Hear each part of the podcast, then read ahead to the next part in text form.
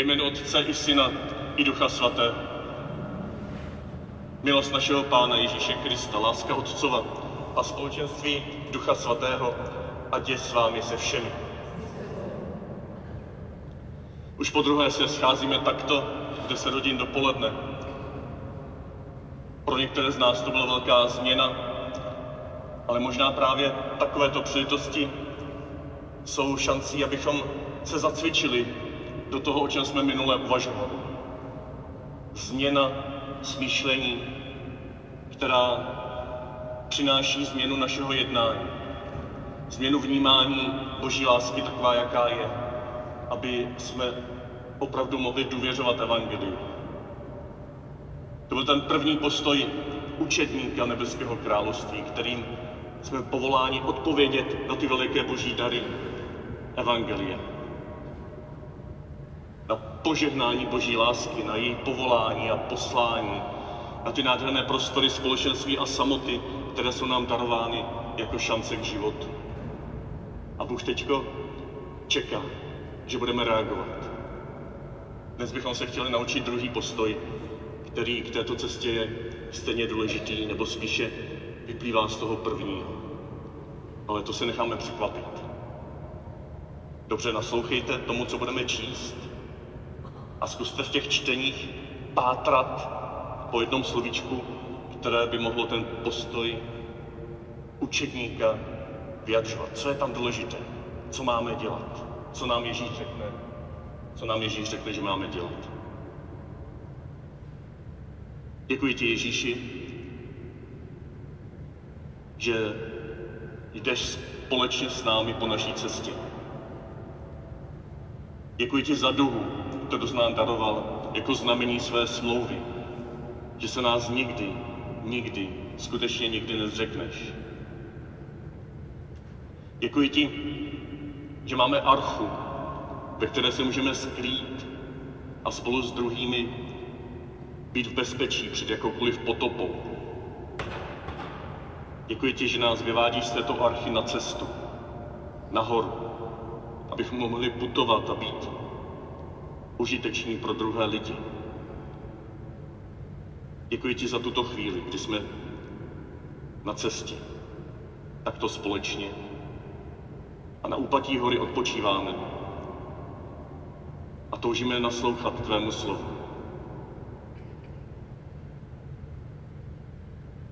Přes všechno, co se děje v našem srdci. Přes všechno bolest i radost, kterou jsme si sem přinesli. Nebo spíše skrze toto vše. Promluv, pane, tvůj služebník naslouchá.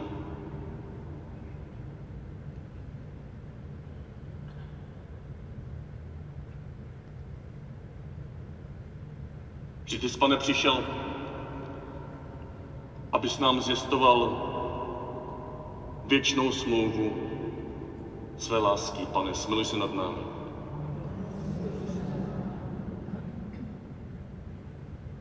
Vystoupil si nahoru Golgotu,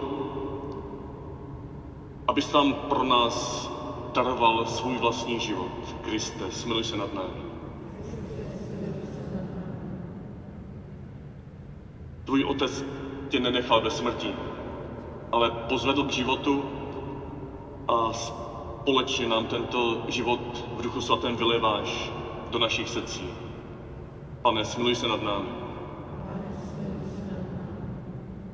Smiluj se nad námi, Všemohoucí Bože, odpust nám hříchy a doveď nás do života věčného. Modleme se.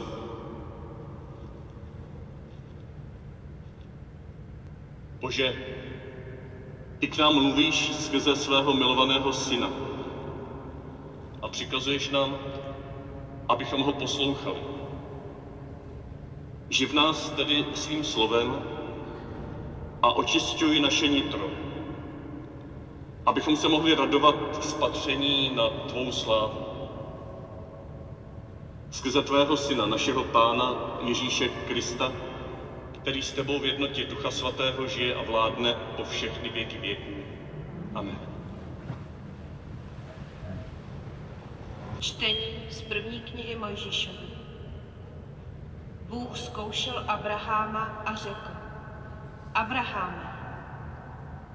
On odpověděl, tady jsem. Bůh pravil, vezmi svého syna, svého jediného syna, kterého miluješ, Izáka, a jdi do země Moria a obětuj ho tam jako celopal na jedné z hor, kterou ti označí. Když došli na místo od Boha určené, Abraham tam vystavěl oltář a narovnal dříví. Pak stáhl ruku a vzal nůž, aby zabil svého syna. Ale hospodinův anděl na něho zavolal z nebe. Abraháme, Abraháme. Ten se ozval, tady jsem. Anděl řekl, nevztahuj svou ruku na chlapce a nic mu nedělej, neboť nyní vím, že se bojíš Boha, když mi neodpíráš svého syna, svého jediného syna. Abraham pozdvihl své oči a hle, za ním beran, který se chytil za rohy do vkřoví. Abraham šel, vzal ho a obětoval jako celopal místo svého syna.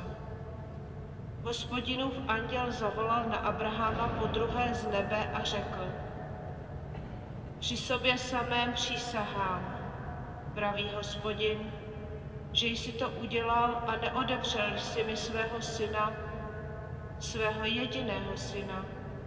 Zahrnu tě požehnáním a rozmnožím tvé potomstvo jako nebeské hvězdy, jako písek na mořském břehu a tvé potomstvo se zmocní brány svých nepřátel. V tvém potomstvu budou požehnány všechny národy země za to, že jsi mě poslechl. Slyšeli jsme slovo Boží.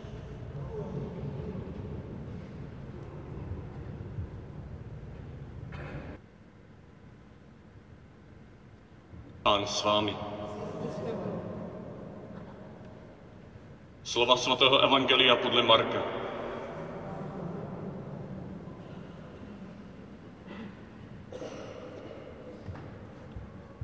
Ježíš vzal sebou Petra, Jakuba a Jana a vyvedli je na vysokou horu, aby byli sami. A byl před nimi proměněn. Jeho oděv zářivě zbělel. Žádný bělič na zemi by ho nedovedl tak vybílit. Zjevil se jim Eliáš s Mojžíšem a rozmluvali s Ježíšem. Petr se ujal slova a řekl Ježíšovi, mistře, je dobře, že jsme tady. Máme udělat tři stany, jeden tobě, jeden Mojžíšovi a jeden Eliášovi. Nevěděl totiž, co by řekl. Tak byli ustrašeni. Tu se objevil oblak a zastínil je. Z oblaku se ozval hlas. To je můj milovaný syn. Toho poslouchejte.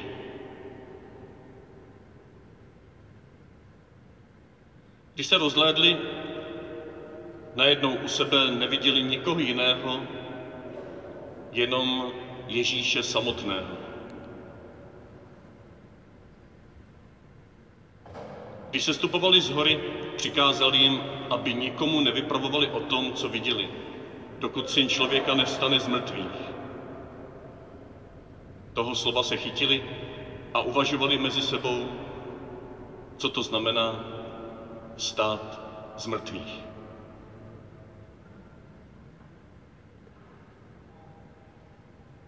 Slyšeli jsme slovo Boží.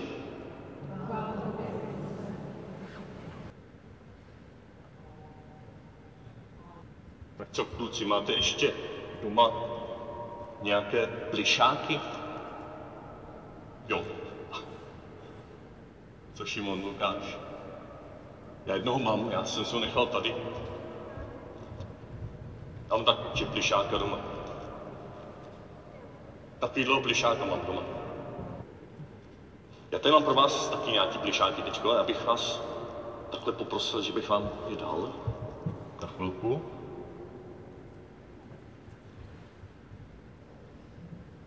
Představte si, že máte takovýho plišáka a že to je fakt váš milovaný plišák. Máte jich hodně, ale ten je fakt nejmilovanější. A teď si představte, že bych třeba k vám přišel, jako váš starší kamarád, nebo váš táta, že bych k vám přišel a řekl bych třeba, Karle, Karle, přines mi svého plišáka. Toho, kterého máš nejvíc rád. Já ho popravím.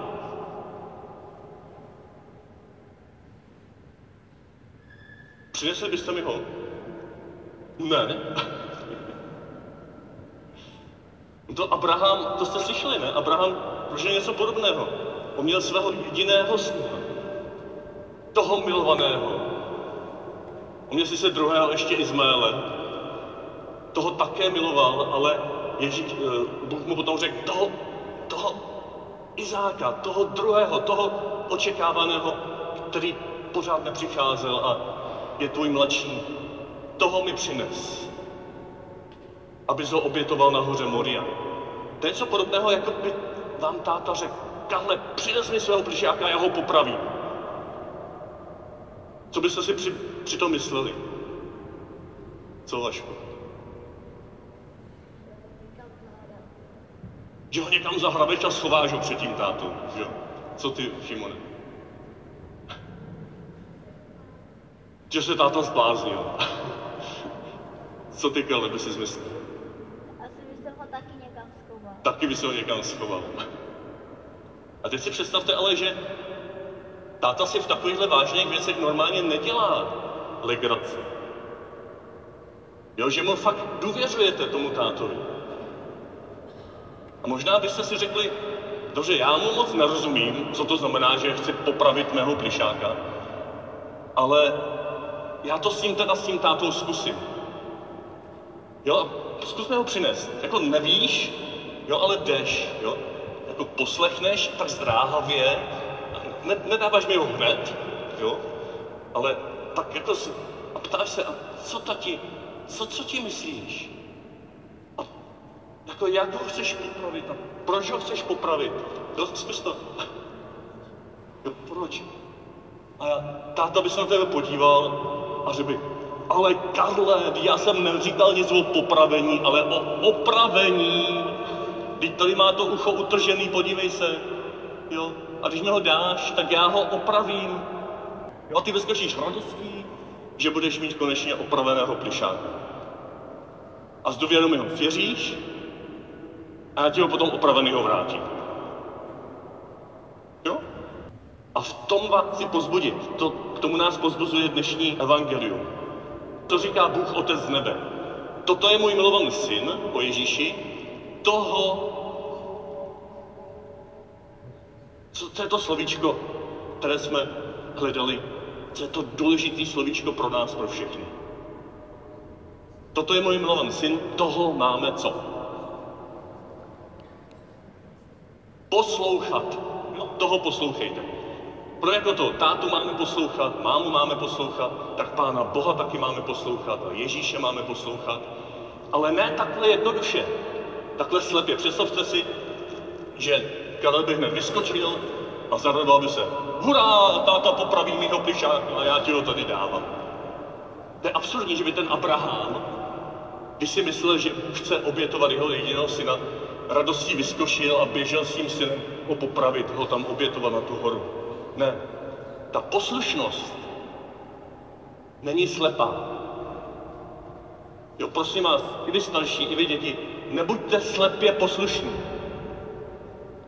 Ale důvěřujte těm, kterým důvěřujete. Důvěřujte svým rodičům, důvěřujte Pánu Bohu, že to s váma myslí dobře.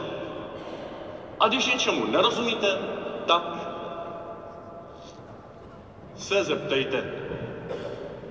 A nejlepší se člověk učí, když se vydá na tu cestu, jo, vydá se k tomu tátovi, když je mu blízko, tak se ho potom může zeptat.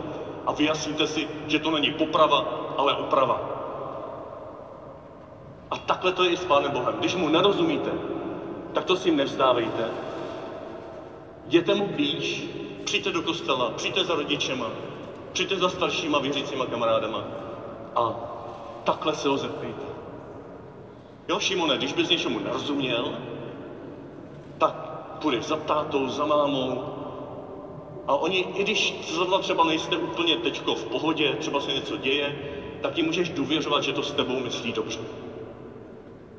Tak vždycky důvěřit těm, kteří jsou vám blízko, kteří se osvědčili ve vaší důvěře. Zeptejte se jich, když něčemu nerozumíte. A potom můžete poslechnout. Potom to můžete s důvěrou udělat.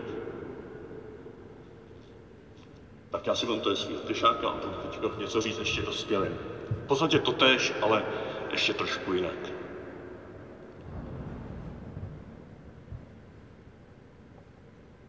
Už jsme to narazili.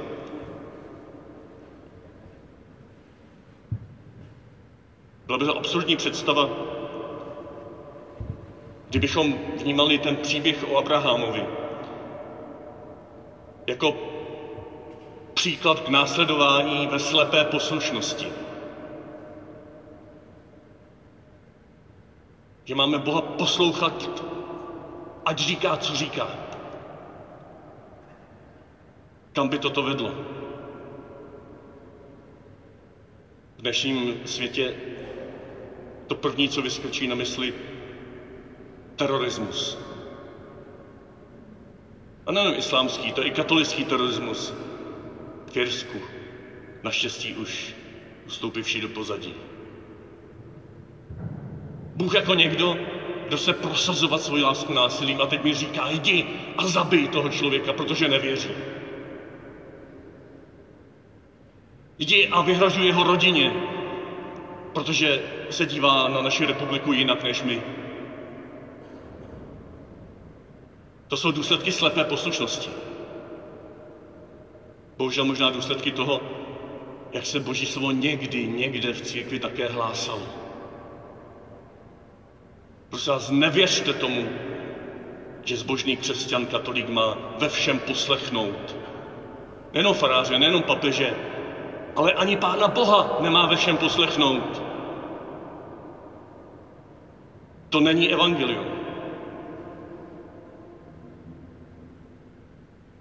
Teď to je tak na hraně, že jo? Si říkáte, co, co to je? Co to je zakázání?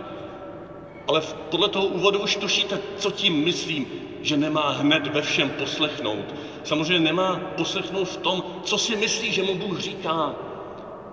Pokud to je proti lidství, proti humanitě, proti dobru, proti lásce, tak přece nemůže být sám sobě Bůh rozporný. Znamená to, že máme teda neposlouchat, že si máme dělat, co chceme? To je druhé řešení mnohých lidí, že se na Boha úplně vykašlali. Na Boha, který byl hlásan právě takto. Jako Bůh nevyspytatelný, jako Bůh, který chce zničit celou zemi, protože je zničená zlem. Jako Bůh, který je mstivý. Jako Bůh, který si vyžaduje pro sebe, pro své vlastní nějaké uspokojení podivné lidské oběti. Kde to jsme? V takového Boha nevěřte, prosím vás. A teď jsme už na stopě, jak dnešní příběh lze číst ve světle toho minulého postoje učedníka Kristova. Změňte smýšlení, změňte svůj pohled na spousta textů, které máte v srdci z dětství. Změňte svůj pohled na spousta přikázání, jak je žít. Nebojte se si to spochybnit, pokud vám to neštimuje, pokud vám se nějakým způsobem to, pokud to neladí s tím, o čem si myslíte, že je dobře. Ale prosím vás, nepropadněte ani tomu druhému extrému, že se na všechno vykašlete, že řeknete, Bible je blbost, to jsou pohádky pro děti. Abraham dneska nás vede k tomu, abychom se učili ne slepé poslušnosti, ale naslouchající tázající se poslušnosti. Podívejte se na panu Marii. Když jí anděl zvěstoval, že bude matkou božího syna, co pak hned sklapla podpatky, zasalutovala a řekla, řekla tady jsem? Všechno udělám, co řekneš? Co byla její první reakce? Otázka. Jak se to stane? Vždyť muže nepoznávám, když se to nevejde do mých představ o světě. Tímto přistoupila blíž Bohu, tímto se vydala na cestu na tu horu Moria, tímto nepřerušila společenství s tím, který si ji zamiloval a tázala se. A blížila se k němu přesto, že mu nerozumí, protože mu důvěřuje. To je ten příběh o Izákovi. Pokud by tam někomu zaznívalo to absurdní, že Bůh napřed chtěl lidskou oběť a potom ji nechtěl zase, hoďte to někam do koše, takovéto výklady Bible. Když ten příběh je příběhem celého Izraele. Když najdeme v dějinách Izraele, a lze to dokladovat z knihy Levitikus, nebo druhé královské, nebo z Jeremiáše, že i Izrael propadal zvyklostem okolních národů, kteří prováděli ohněm, čili obětovali v ohni své prvorozené syny Molochovi nebo Melechovi, božstvu, které okolní národy uctívali, Genanejci a Feničané. A obětovali jim své prvorozence. To bylo tehdy normální v nějaké době. A Izrael tomu propadal. Boží slovo tam na některých místech říká, ty toto už nebudeš dělat Izraeli. A tohle vyprávění je kromě jiného v jednom příběhu ilustrovaná ta část dějin Izraele, kdy Izrael si zahrával s těmito oběťmi.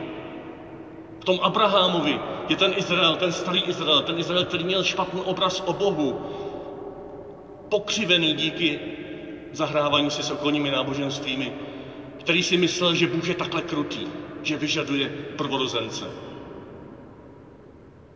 Izrael ještě potřeboval prožít potom po staletích vyvedení z Egypta, kde potom se učil slavit, že místo těchto prvorozenců může obětovat beránka. O tom jsou přece velikonoce. Ale už v Abrahamově příběhu je zakodovaná tato zkušenost, že se s tím Izrael zahrával. A celou tu cestu nahoru Moria ten pisatel líčí jako cestu Izraele k novému, hlubšímu přijetí Boha, který křičí do Abrahamova srdce, do srdce Izraele, do tvého srdce, ne, já nechci lidské oběti, já je nepotřebuju. Ty se asi zbláznil, že bych je chtěl. A to je to evangelium, které v tom zaznívá. Protože nakonec přijde Ježíš Kristus a jestliže Bůh řekl napřed ne, já nechci lidské oběti, tak v Ježíši Kristu, ve svém vlastním nejmilejším, v tom milovaném, v tom, o kterém z nebe řekl, toto je můj milovaný syn, v něm jsem nalezl zalíbení, u křu v Jordánu a teď nahoře proměním, tak v tomto Ježíši Kristu Bůh souhlasí s jednou jedinou lidskou obětí, která je mu milá. Ne proto, že ji potřebuje, aby, ukoř, aby utišil svůj hněv, to už jsme říkali minule, ale protože se na této oběti s tímto milovaným synem domluvili. Že ve vidícím rozhovoru v Trojici se domluvili, že není jiné cesty, než ukázat, jak moc nás má Bůh rád, než že Bůh sám se zřekne svého vlastního syna, že tento syn se vtělí a nechá se zabít na kříži. Pro tebe, pro mě. Podívejte se na ten příběh o Izákovi, jak ten Izák nese dřevo na zádech. Ježíš nese dřevo kříže nahoru Golgata. Jak ten Izák jde ruku v ruce s Abrahamem a říká mu, otče, kde je beránek oběti? A Ježíš je v Getsemanech plný smrtelného potu a říká, otče, není jiné cesty. Ježíš nakonec umírá na kříži. Izák je položený na oltáři na dřevo kříže. Jediný milovaný. Izák je na poslední chvíli zachráněn. Ježíš ale skutečně umírá a je vzkříšen třetí den. To je, to je ta jediná lidská oběť, kterou Bůh připouští, dává s velikou bolestí, podobně jako Abraham s velikou bolestí nesl Izáka na horu Moria. To je ta změna pohledu na tento příběh. To je to evangelium, ze kterého se můžeme radovat a které můžeme hledat v každičké řádce první smlouvy. Ale pak tady ještě to, co jsme se učili s dětmi, kratičce. To platí i pro nás. Izák není jenom před obrazem té jediné připuštěné lidské oběti v Ježíši Kristu, ale zkouška Abraháma, a to je nadpis nad celým příběhem. Tam je, že Bůh Abrahama zkoušel. Tato Abrahamova zkouška je výzvou pro nás, abychom my se nebáli připustit takovéto zkoušky v našem životě a něco jsme se skrze tyto zkoušky naučili. Ne zkoušky takové ty nějaké profesoři, kteří, kteří jsou nepřející a zákeřní a chtějí nás nachytnout na šveskách a ten nám dají nějakou otázku, kterou nebudeme vědět a oni jsou radou, že nás můžou vyhodit od zkoušky. Takový to Bůh také není. Ale zkouška ve smyslu prostoru, kde člověk může dozrát ve svém poznání Boha a v lásce. Kde může dozrát plnému lidství. To je zkouška ve smyslu, že Bůh zkoušel Abraháma. Bůh připravil pro Abraháma určitou bezpečnou situaci, kterou Bůh měl silně pod kontrolou. Abraham zevnitř ne, ten nevěděl, co se děje. A v této situaci nechává Abrahama dozrávat hlubší víře a hlubší lásce. Nevím, jestli jste se někdo někdy účastnil nějakých táborů, takových nějakých třeba dramatických, kde se hraje nějaká pověst, nějaká legenda, nějaký biblický příběh celý týden nebo 14 dní, jsou ty děti v roli tam Izraelitů nebo nějakých hvězdných válek nebo čeho. My jsme to často dělali za mlada a organizovali takovéto tábory. A to je taková zkouška, takový prostor příbění, kde tam ty vedoucí udělají všechno pro to, aby děti byly v bezpečí, když překonávají nějakou řeku, nebo když jdou ve tmě někam sami. Jo, a za každým rohem tam je nějaký vedoucí skrytý, kdyby to dítě zabloudilo, tak ho chytne za ruku a nenechá ho někam zabloudit. A ty děti to neví, že tam jsou ti vedoucí. A proto je pro ně ta zkouška podobná té Abrahamově zkoušce, jako prostor, kde oni se cítí nejistí, ale zásadně důvěřují, že se jim nic nestane, protože jsou na tom táboře s lidmi, kterým důvěřují. Abraham zásadně důvěřoval Bohu, že se Izákovi nic nestane. Podle čeho to lze poznat? Vždyť přece jsme tam četli, oh, pardon, právě nečetli, ale přečtěte si to doma. Bohužel to první čtení bylo ohromně zkrácené, protože nás asi chce šetřit před touto zimou tady liturgie a já vás nešetřím a mluvím tady takhle dlouho.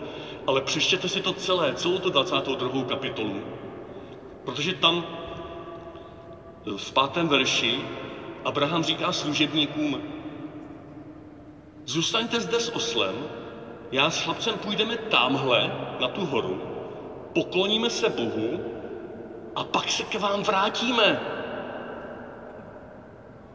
Pak se k vám vrátím. Ne, to tam nebylo vrátím. To by bylo logické, že já tam obětuji Izáka a vrátím se k vám. Ne, pak se k vám vrátíme společně s Izákem. Jazykovědci by vám řekli v té hebrejštině, tam není popis nějaké budoucí situace, že to Abraham takhle věděl, on to vůbec nevěděl. Tam ta hebrejská jazyková forma se jmenuje odborně voluntativ presenta. Touha, která je vyjadřovaná, jak by to mohlo být teď a tady. Abraham touží se s tím Izákem vrátit, i když vůbec neví, jak to zařídí Bůh. To je naděje. To je postoj naděje, postoj důvěry. Jestliže mám v Boha takovou tu naději, takovou tu důvěru, tak s ním zvládnu i situace, které se mi zdají nezvládnutelné. Já věřím, že tam někde za rohem opravdu Bůh je a že mi včas chytí za ruku.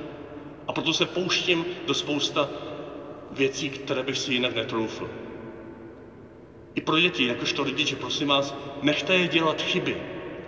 Dejte jim velikou svobodu, aby si něco ošahali sami, jak jinak můžou dozrát zralé osobnosti, jak jinak se můžou naučit dobré věci, jak jinak mohou dozrát v lásce. A za třetí, tento příběh, který židé nazývají Akejda, to je hebrejsky ne oběť Izáka, ale svázání Izáka.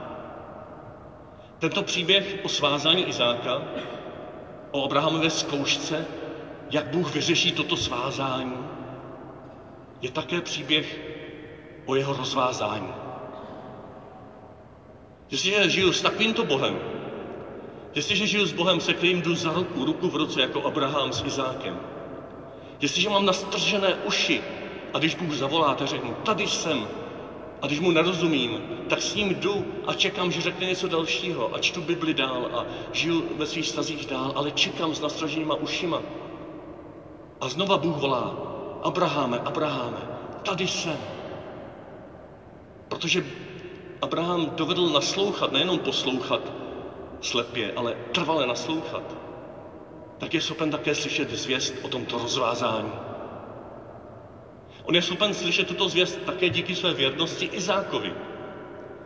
Všimněte si, tam Abraham říká dvakrát, tady jsem Bohu, na začátku a na konci, a uprostřed to tady jsem říká Izákovi. Tam zase v tom překladu, až budete číst, tak se nenechte zmást, tam je Izák řekne otče a Abraham odpoví v českém překladu, co pak synu. To je sice hezké, ale v originále tam je, tady jsem můj synu jsem ti k dispozici stejně, jako jsem k dispozici Bohu.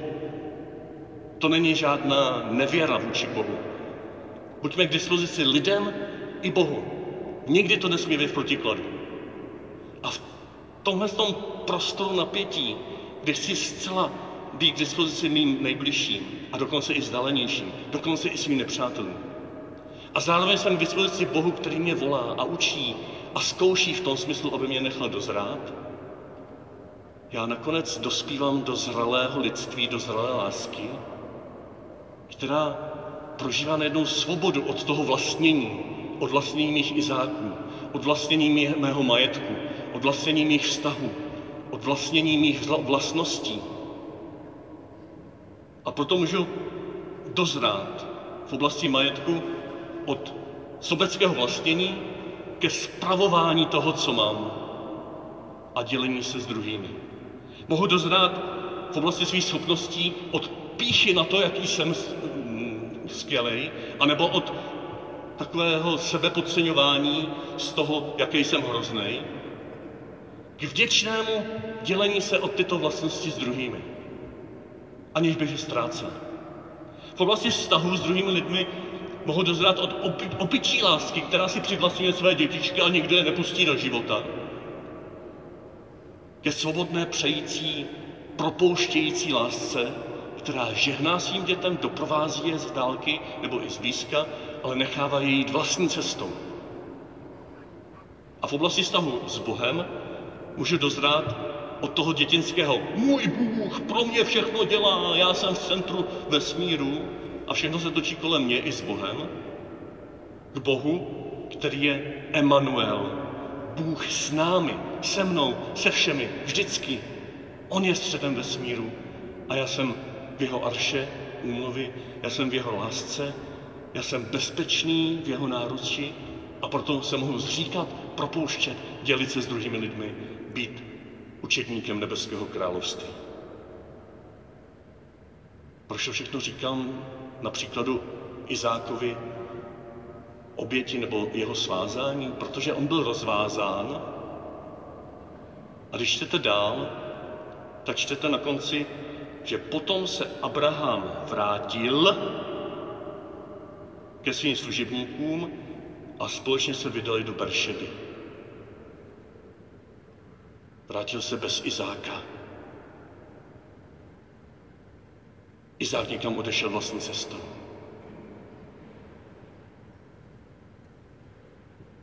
Přestal ho Abraham milovat? Ne. Právě protože dozrál v lásce, tak ho konečně propustil. Aby už nebyl jenom synem Abrahamovým, ale aby se Izák mohl stát jedním z praotců Izraele, aby šel vlastní cestou a přinesl do dějin spásy svůj vlastní vklad. Nejenom jako synáček Abrahamův, ale jako Izák, milovaný hospodinem.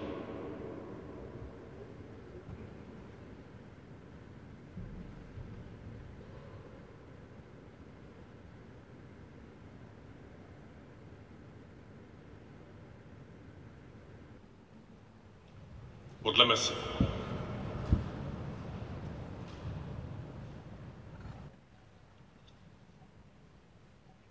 Bože, prosíme ustavičně žehnej těm, kteří tě následují po cestě tvého syna Ježíše Krista.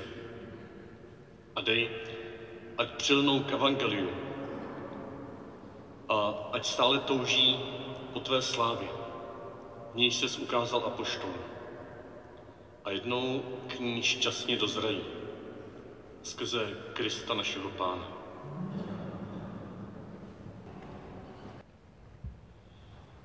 Se vyjdeme na cestu z této hory Moria, z hory, kde hospodin se nechává vidět, kde se objevuje v plné kráse.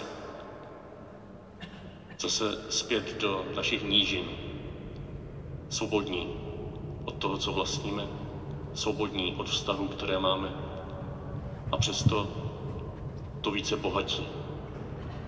Bohatí ve sdílení, bohatí v propouštění, bohatí v tom, který si nás zamiloval. Bohatí našimi dětmi, bohatí našimi umírajícími, bohatí darem vlastního života ať vám této cestě do, ní, do nížin žena ten, který vás nikdy neopustí. Pán s vámi. Poženej vás všemohoucí a věrně milující Bůh Otec i Syn i Duch Svatý. Jděte ve jménu Páně.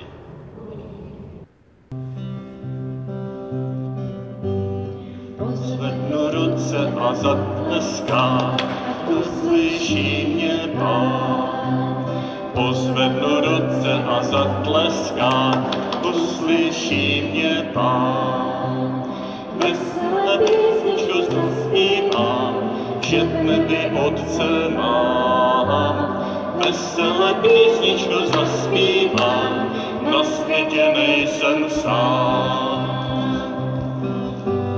Pozvednu nohy a vyskočím, ať uvidí mě pán.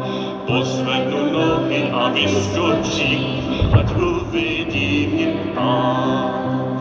Veselé písničku zaspívám, že v nebi Otce mám. Veselé písničku zaspívám, na světě nejsem sám.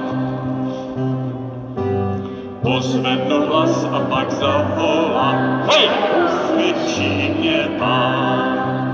Pozvednu hlas a pak zavolám, hej, uslyší mě pán.